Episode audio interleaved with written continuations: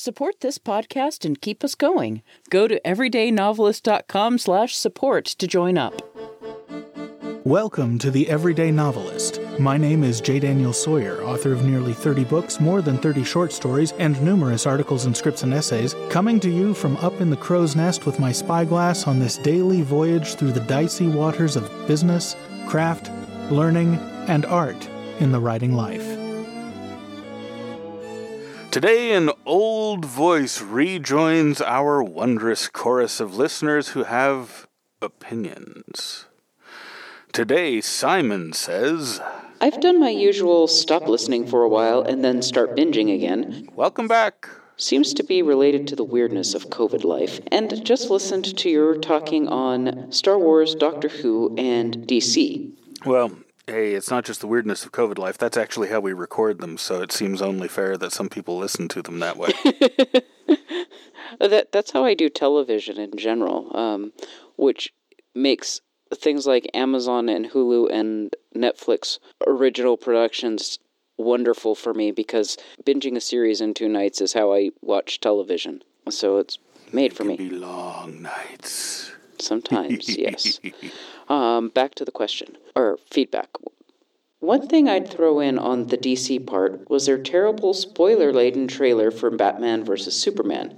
Quite apart from the fact that it's an awful film, what is the point of most of the movie-building suspense around who is this strange woman when the trailer makes it clear that it's Wonder Woman? I'll I'll add to that, I, I think... Um, The art of trailers over the last five or ten years has really, really gone downhill. Oh, God, has it ever. T V trailers are giving away everything that happens in the season.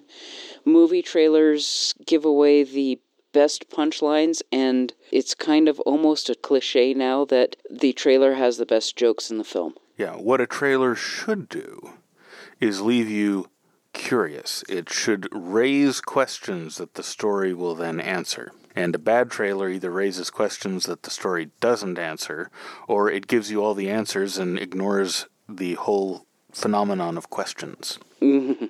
Back to the feedback. Your comments on the latest Doctor Who and Star Wars disrespecting and destroying what came before made me understand why I stopped watching both partway through, despite being a massive Doctor Who and Star Wars fan for nearly half a century now. Mm. They just don't feel right, and I don't really care about the characters that much. I stopped the last Star Wars film halfway through, and months later, I have no desire to watch the rest. You got farther than I did. I, I checked out after The Last Jedi, though I did I did go back and watch Rogue One as a favor to a friend, and it was possibly the worst viewing experience of my life. It was really, really bad. I, I can't even remember the film. I, I blocked it out of my memory. I we, was we, we I sat t- but five minutes into it, we were like, "Oh, this is this is not good." This and it, and we, we kept hoping it would get better, and it didn't. It it kept not working. Aggressively not working. Mm-hmm. Like, hit I'm, you with a fish. I mean, not to working. Be fair, it actually tried to be a good film, which is not something any of the uh, of, official uh, Skywalker canon films mm-hmm. did, but the newer ones. Oh, that's a tragedy. I mean, Isaac, um, Oscar Isaac and John Boyega and uh, Daisy Ridley and Adam Driver are all amazing actors, and they were completely wasted. It seems to me that um, one hundred percent of my reaction to modern films lately is the casting was fantastic, the production value was beautiful, the soundtrack was amazing, and the writing was awful. Yeah. I mean, writers are... It, it, Forgive me if this offends or shocks any of you. Writers who work in the studio environment or who work for hire are supposed to be good whores. And a good whore gives good value for money. And a bad whore shows up and lies there. And these writers are bad whores. Oh. And we need to reclaim the dignity of the prostitute in the writer's room. And it is dignity. It is one of the it is one of the oldest professions in human history. It may go back before the advent of humanity, if uh, behavioral experiments with monkeys are to be believed. and it provides value to the community, at least in cultures that have a space for it. And, and writers re- are the second oldest. And writers are, storytellers are the second oldest.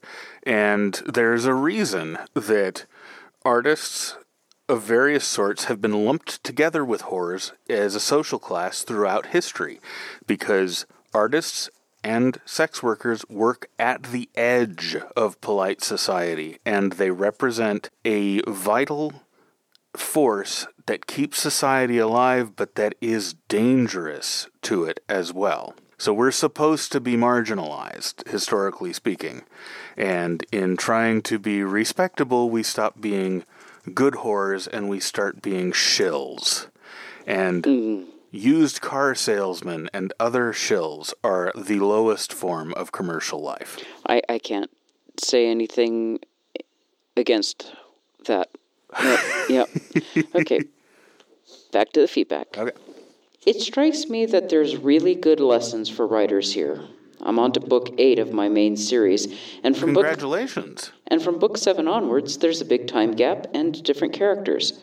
Instinctively, I think I've tried to keep it true to the early stories in terms of universe rules, and now I understand more about why that's so important. I mean, if you can destroy something massive by flying into it at light speed, then why not use the Allied fleets oh, God, to do that no and kidding, destroy right? both Death Stars? In fact... You'd only need one one ship to do it, too. Mm. In fact, why doesn't space combat consist of small but massive, barely light-speed capable ships piloted by droids being launched through every large ship on the through every large ship or station? Which it absolutely should. And frankly, in the real world... That's how space combat's going to work. It's going to be all kinetics. Mm. And it's going to be one of the most interesting geopolitical thorny issues once uh, space gets colonized. Because any ship that has the capability of making or breaking orbit has the capability of taking out a city. It's going to be fascinating and frightening and amazing. By the way, for more of that kind of stuff, check out Isaac Arthur's YouTube channel. He is brilliant. Oh, yeah, that guy's great. Uh, S F I A, I think it is. Science Fiction According to Isaac Arthur. Or Science Futures is what it Anyways, is. Anyways, loving back, loving being back with you both. Trains and dogs welcome as well. Well, fortunately, there are no trains out here, but the dog is always with us. And uh, we're glad to have you back, too, Simon. It's good to hear from you. Congratulations on book eight, and thank you for the fantastic note, and we'll see you tomorrow. The Everyday Novelist is written by J. Daniel Sawyer and presented by J. Daniel Sawyer and Kitty Nakian, and is produced by Artistic Whispers Productions Incorporated. The text is copyright two thousand twenty-one J. Daniel Sawyer, and the production is copyright two thousand twenty-one Artistic Whispers Productions Incorporated. This podcast is released under a Creative Commons Attribution Non-Commercial No Derivatives License, and all other rights are reserved to their respective owners.